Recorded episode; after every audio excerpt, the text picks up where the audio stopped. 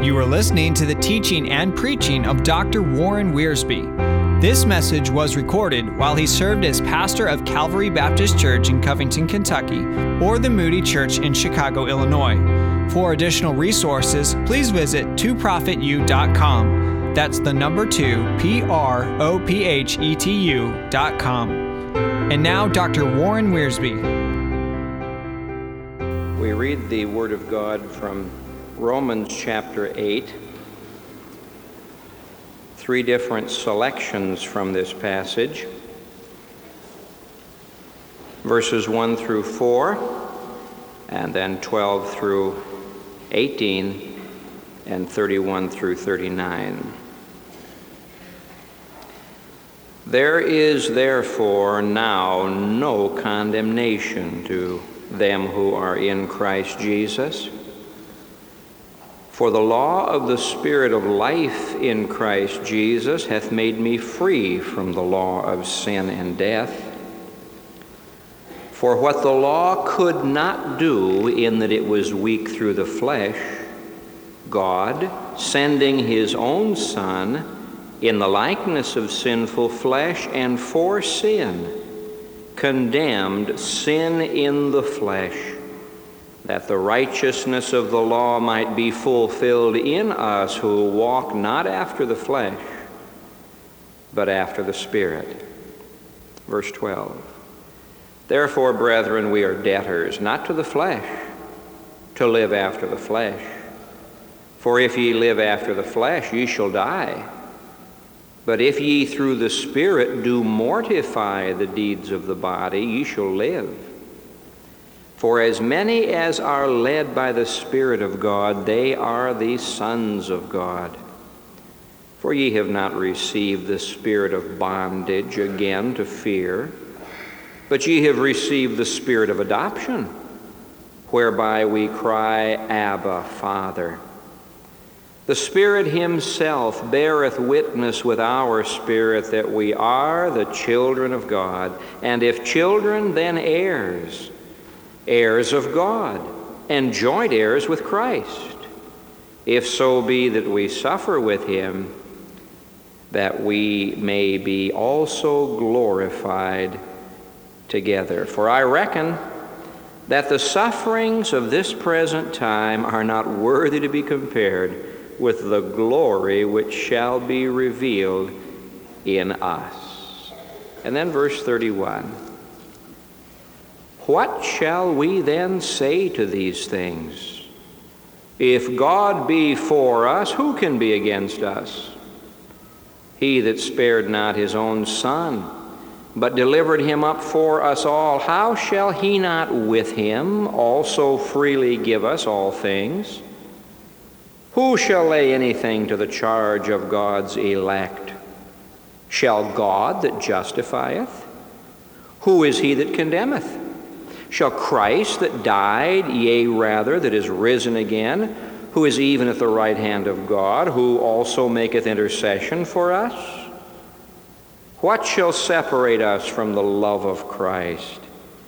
Shall tribulation, or distress, or persecution, or famine, or nakedness, or peril, or sword. As it is written, For thy sake we are killed all the day long. We are accounted as sheep for the slaughter. Nay, in all these things we are more than conquerors through him that loved us. For I am persuaded that neither death nor life, nor angels, nor principalities, nor powers, nor things present, nor things to come, nor height, nor depth, nor any other creation shall be able to separate us from the love of God, which is in Christ Jesus our Lord. And because of this, we are more than conquerors through him.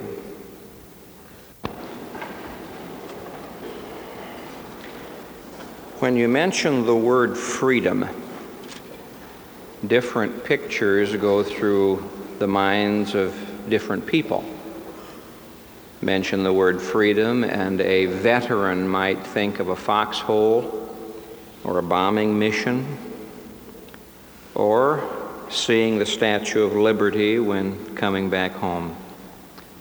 Mention the word freedom, and a mother might think of that day when she hung a flag in the front window of the house to let people know that a boy had gone off to war. You mention the word freedom, and a college student might think of a visit to Washington, D.C., and seeing the Declaration of Independence. A high school student might think of seeing the Lincoln Memorial. But to the Christian, the word freedom goes much deeper. We do thank the Lord for the political freedom that we have. We're grateful for freedom of assembly and freedom of worship.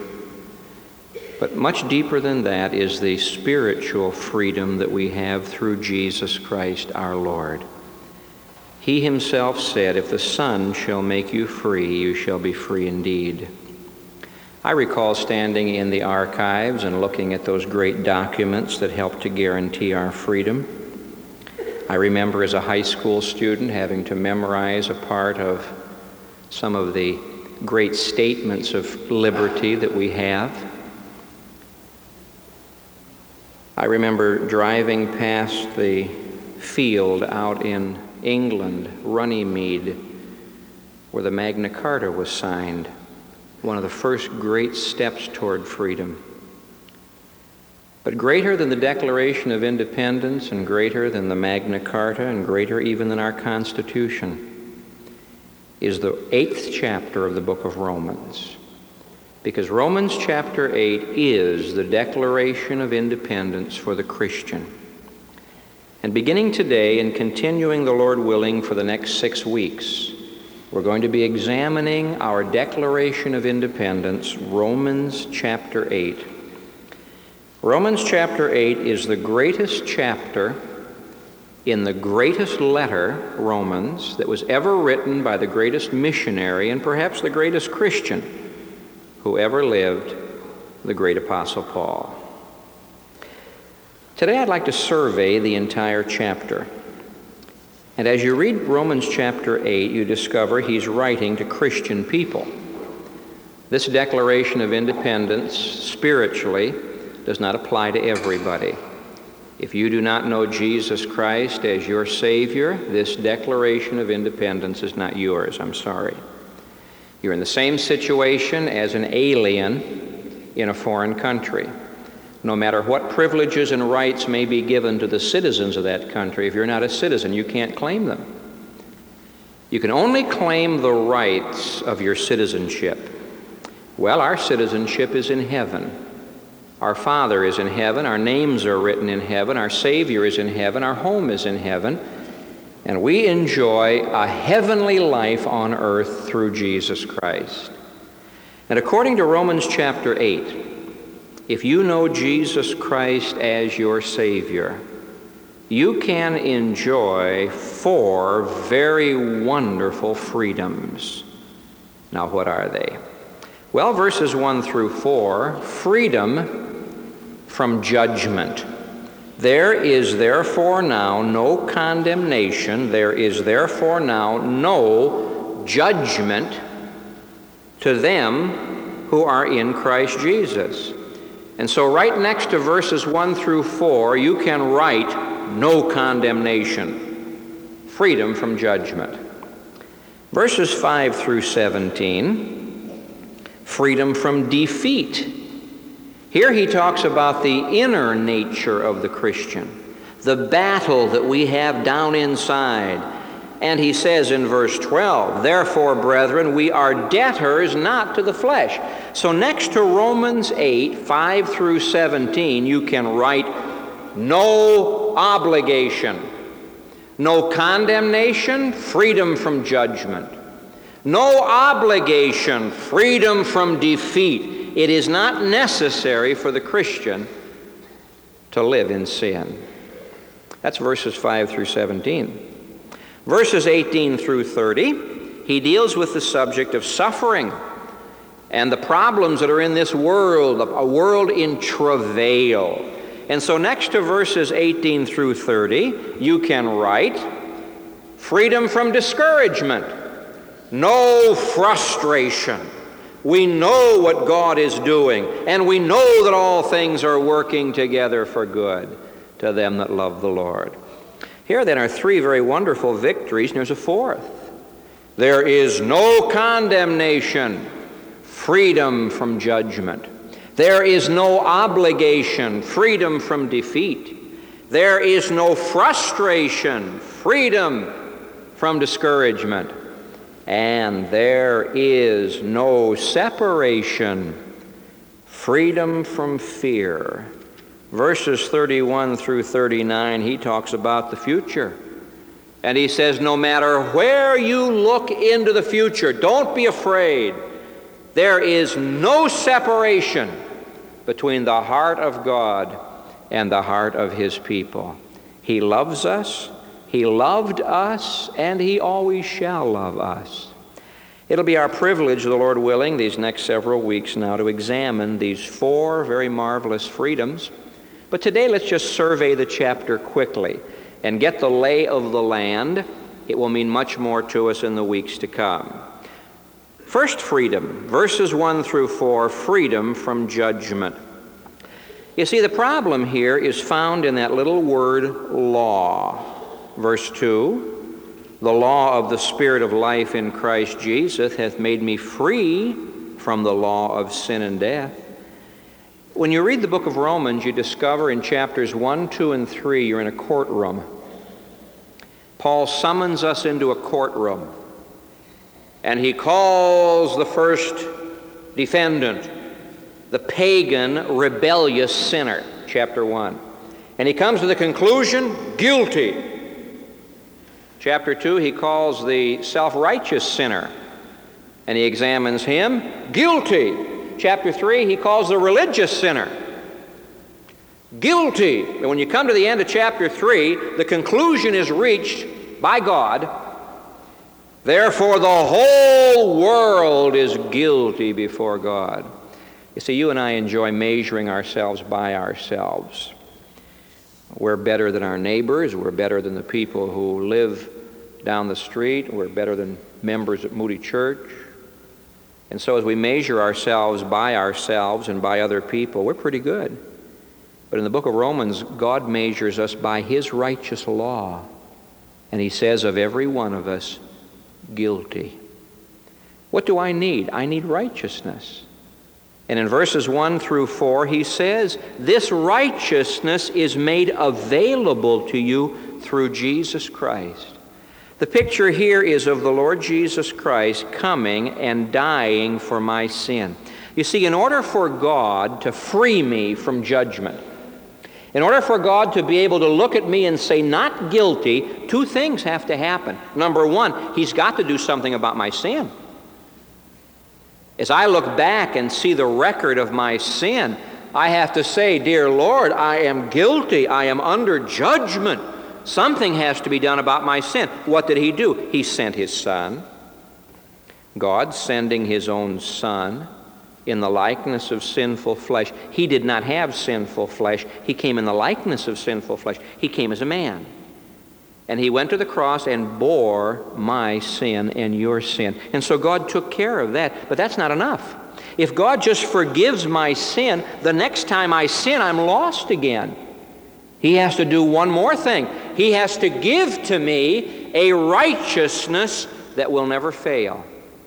And that he does through Jesus Christ. When you trust the Lord as your Savior, your sin is washed away, and He grants to you the gift of His righteousness. And He says, No condemnation, no judgment. Don't worry about it. You are freed from guilt. You know, friends, it's a marvelous thing to be able to go through life and not feel guilty.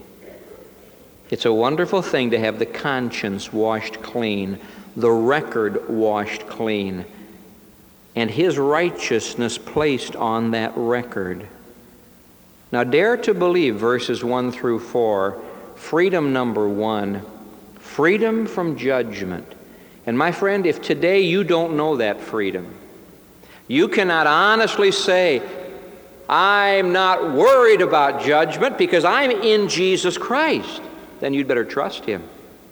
He that heareth my word, said Jesus, and believeth on him that sent me, hath everlasting life, and shall not come into judgment, but is passed from death unto life.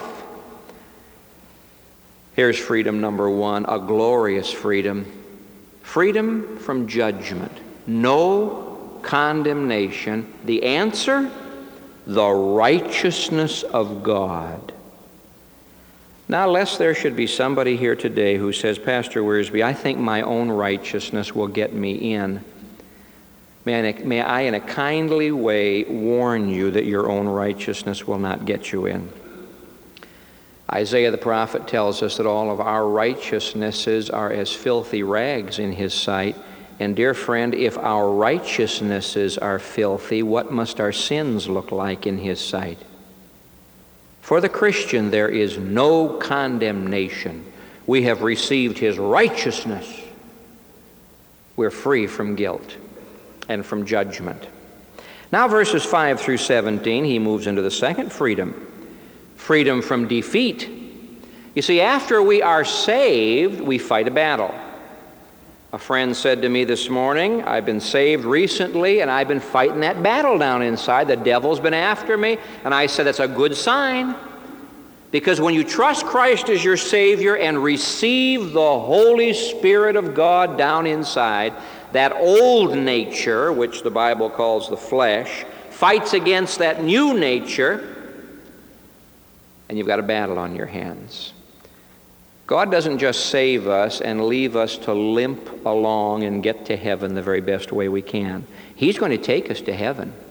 But He'd much rather, in the meanwhile, take heaven to us. We don't have to wait until we go to heaven to enjoy victory. We can enjoy victory right now. Paul is telling us in verses 5 through 17 there is no obligation. None of us is obligated to live for the flesh. None of us can ever look up to God and say, But God, I'm made this way. I can't help it. God says, Oh, I've made provision for you. Just as I made provision for you in giving you my righteousness, I've made provision for you in giving you my Holy Spirit. You see, the answer to this problem of living in victory is the Holy Spirit of God. In verses 5 through 17, the Holy Spirit is mentioned 12 times. And as you read these verses, you find out that we have the Holy Spirit, and the Holy Spirit has two very wonderful ministries that He performs. Number one, He helps us not to do bad things. He tells us this down here. The Holy Spirit of God can give to us the power not to do bad things. Verse 13. If ye live after the flesh, ye shall die.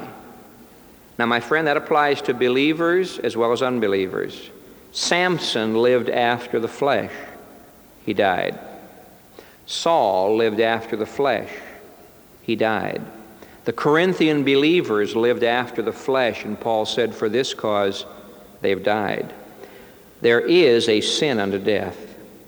When the Christian prefers to live for the flesh, instead of for the Spirit, there's death. He kills his testimony, he kills his power, he kills his service, and he might even kill his body. If you live after the flesh, you shall die. But if ye through the Spirit do mortify, put to death the deeds of the body, ye shall live. So the Holy Spirit of God can help us not to do bad things. That's what Paul means in Galatians 2:20 when he says, "I am crucified with Christ." He explains this more in Romans chapter 6, where he says, "You know, when you were baptized, it was a picture of what the Lord did for you. When you were baptized, it was death, burial, and resurrection. When you were saved, it's death, burial, and resurrection. The old life was buried. You were raised to walk in newness of life. Now, reckon yourself to be dead. When temptation comes from the flesh to do something bad, turn to the Holy Spirit and say, Spirit of God, put that to death. You are the spirit of death. And the Holy Spirit of God applies the crucifixion of Jesus Christ to our lives. Now, not, not only does the Holy Spirit of God help us not to do bad things, but He helps us to do good things. He is not only the Spirit of death in verse 13, but He is the Spirit of life. He's called the Spirit of life in Christ Jesus. It's not enough to go through life not doing bad things. Some Christians are only known for what they don't do. I don't smoke, and I don't drink, and I don't go here, and I don't go there. And I'm glad people don't go here and don't go there, and I'm glad when they take care of their bodies. So is the Holy Spirit who lives down inside.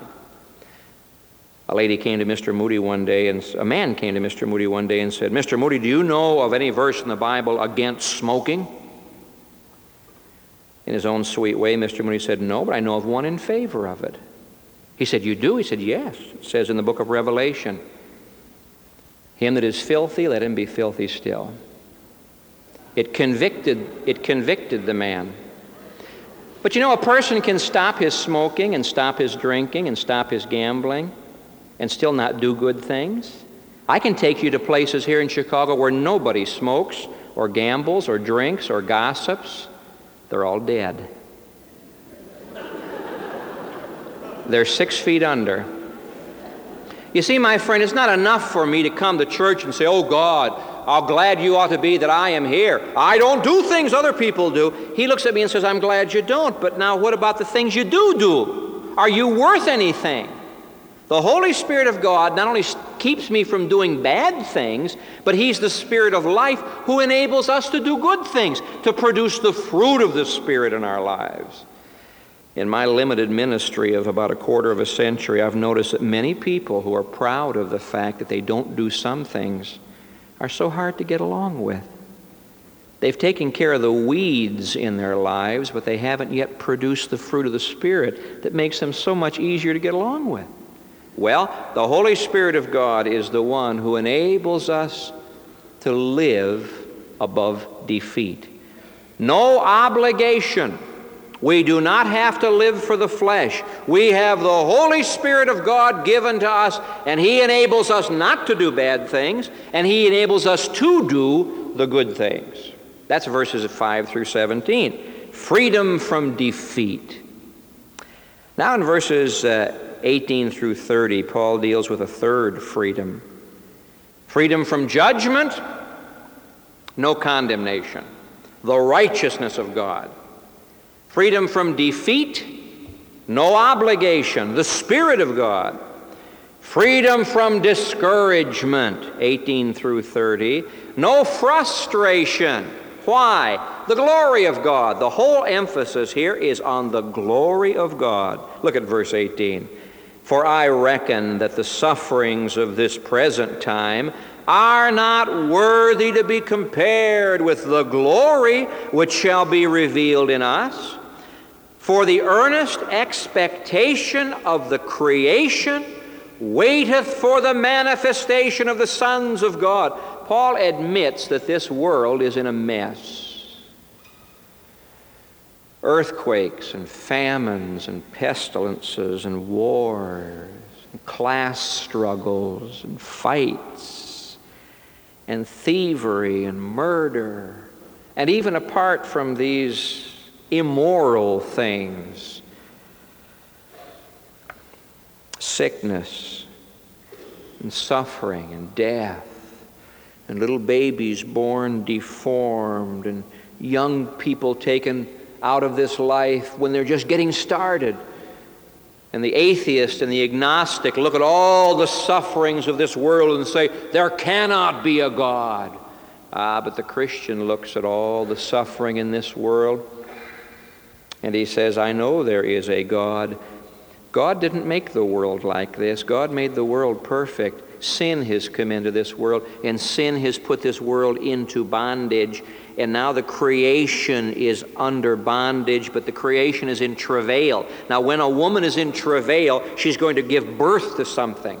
And the pain of the travail leads to the joy of the birth. And Paul said, All of history is in travail, all of creation is in travail, and one day will give birth. Not in an evolutionary sense, but in a revolutionary sense. will give birth to God's kingdom on this earth. Jesus shall return. And when he returns, he will establish his kingdom, and we're going to share in his glory. The older we get, the more we understand the groaning that he talks about in this section. In verse 22, creation is groaning. In verse 23, we are groaning. My friend, have you ever groaned in your body? Oh, many of you I know, when you come to the Moody Church, you come with bodies that are filled with pain. And you say, Oh, dear God, how long? You groan in your body, if not against the pain of the body. We groan because of this old nature of ours that keeps us from being all we'd like to be. I've not yet preached the perfect sermon. You know that better than anybody. I've not yet made the perfect house call. We've not yet sung the perfect song. We've not yet done the perfect deed. And oh, we groan and say, Dear God, we want to be better. How much longer will we be shackled? And He says, Just wait. All things are working together for good. And one of these days, I'm going to return and you'll share in my glory. I should think unsaved people would be terribly frustrated. If I were an unbeliever and did not know Jesus Christ, I would be terribly frustrated because everything around is falling apart. You can't depend on anything. But oh, those of us who are Christians, there's no frustration because we know that all things are working together for good. We know where history came from. We know where it is. We know where it's going. We know He is coming. We have in ourselves the down payment of the Holy Spirit. And we know that one day we're going to share in His glory. And that's why Paul says the sufferings of this present time aren't worthy to be compared with the glory that shall be revealed in us. Which leads us finally to the fourth freedom that Paul discusses he comes to the climax of this tremendous chapter. Verses 31 through 39 freedom from fear. I meet people all over who are afraid. They're afraid of the future. They're afraid of demons, or they're afraid of people, or they're afraid of circumstances. Paul comes to the climax of this chapter and he says, What shall we then say to these things? If God be for us, who can be against us? And God is for us. God's not against us. People look around at the circumstances of life and they say, God, you've forgotten me. God, why are you against me? God says, I'm not against you, I'm for you. What shall separate us from the love of Christ? You see, in our first freedom, freedom from judgment, it's the righteousness of God. In our second freedom, freedom from defeat, it's the Spirit of God.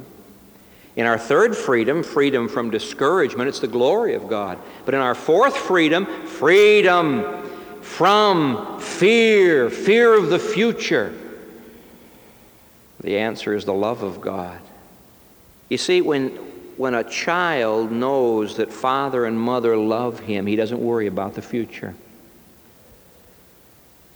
When a wife knows her husband loves her, she doesn't worry about the future.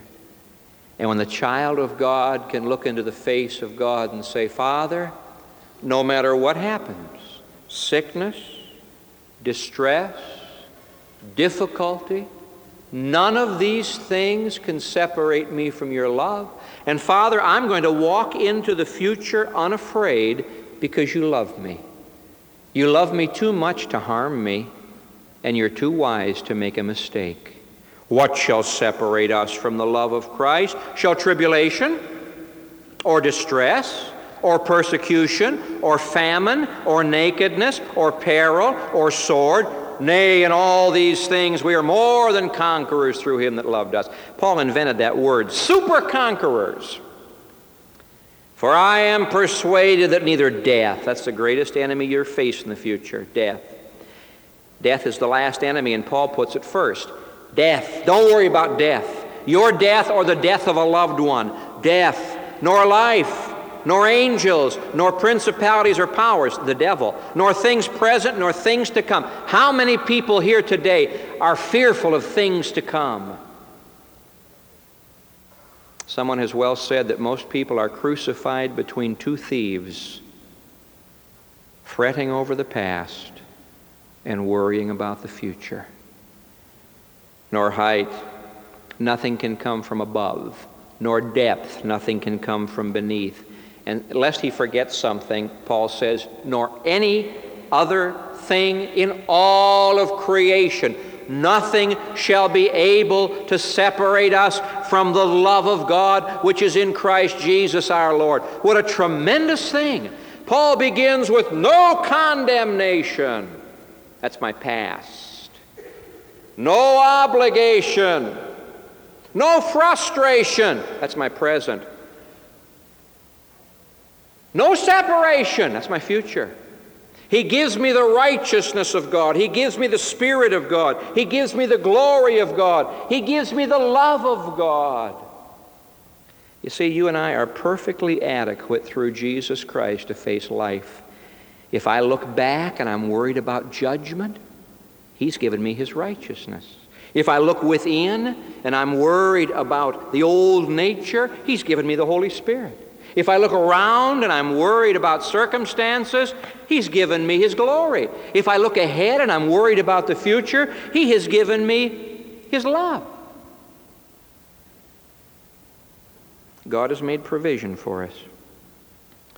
We're free from judgment and free from defeat and free from discouragement and free from fear.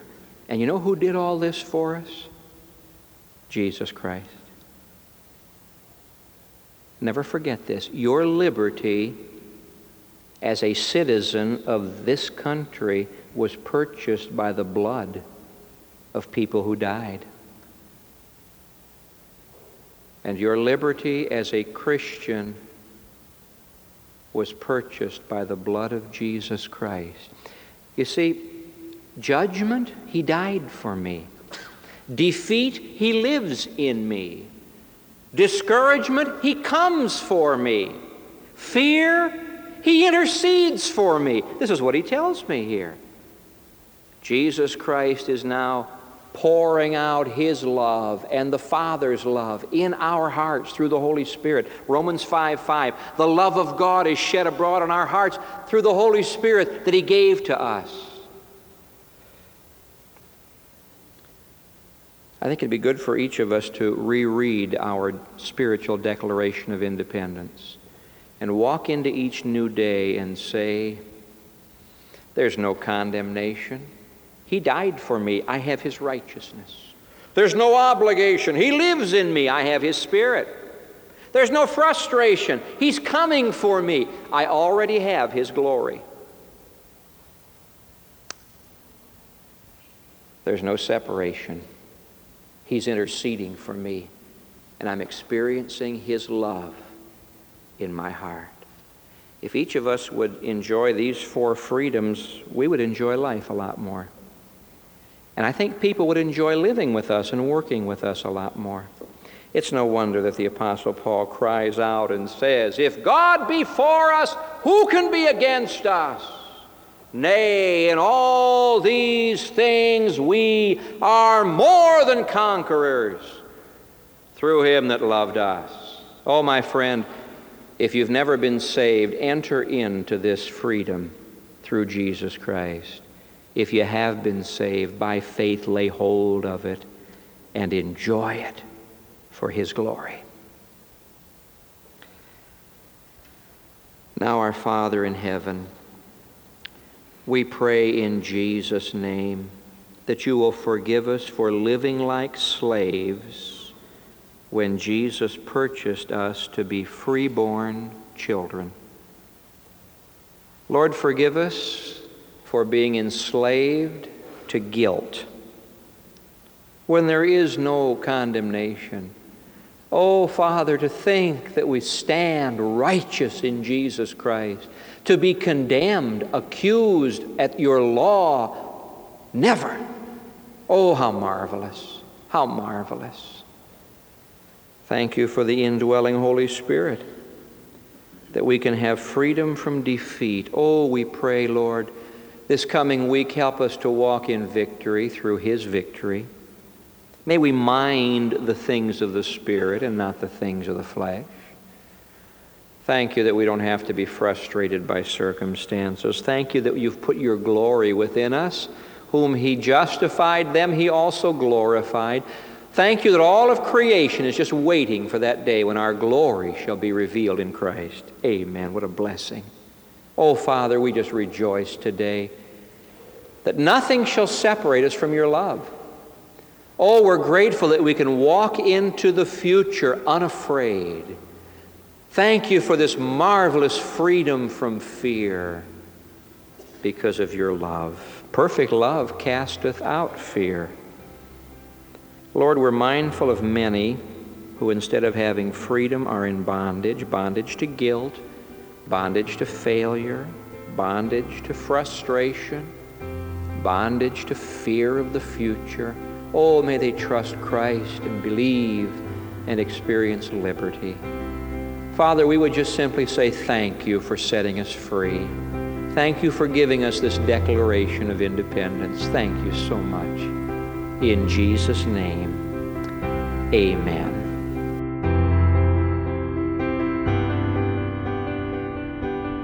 All of Dr. Warren Wiersbe's material is owned and managed by Scripttext. The material contained in this podcast is copyrighted and is for personal use only, not to be duplicated or sold without prior written consent from Scripttext.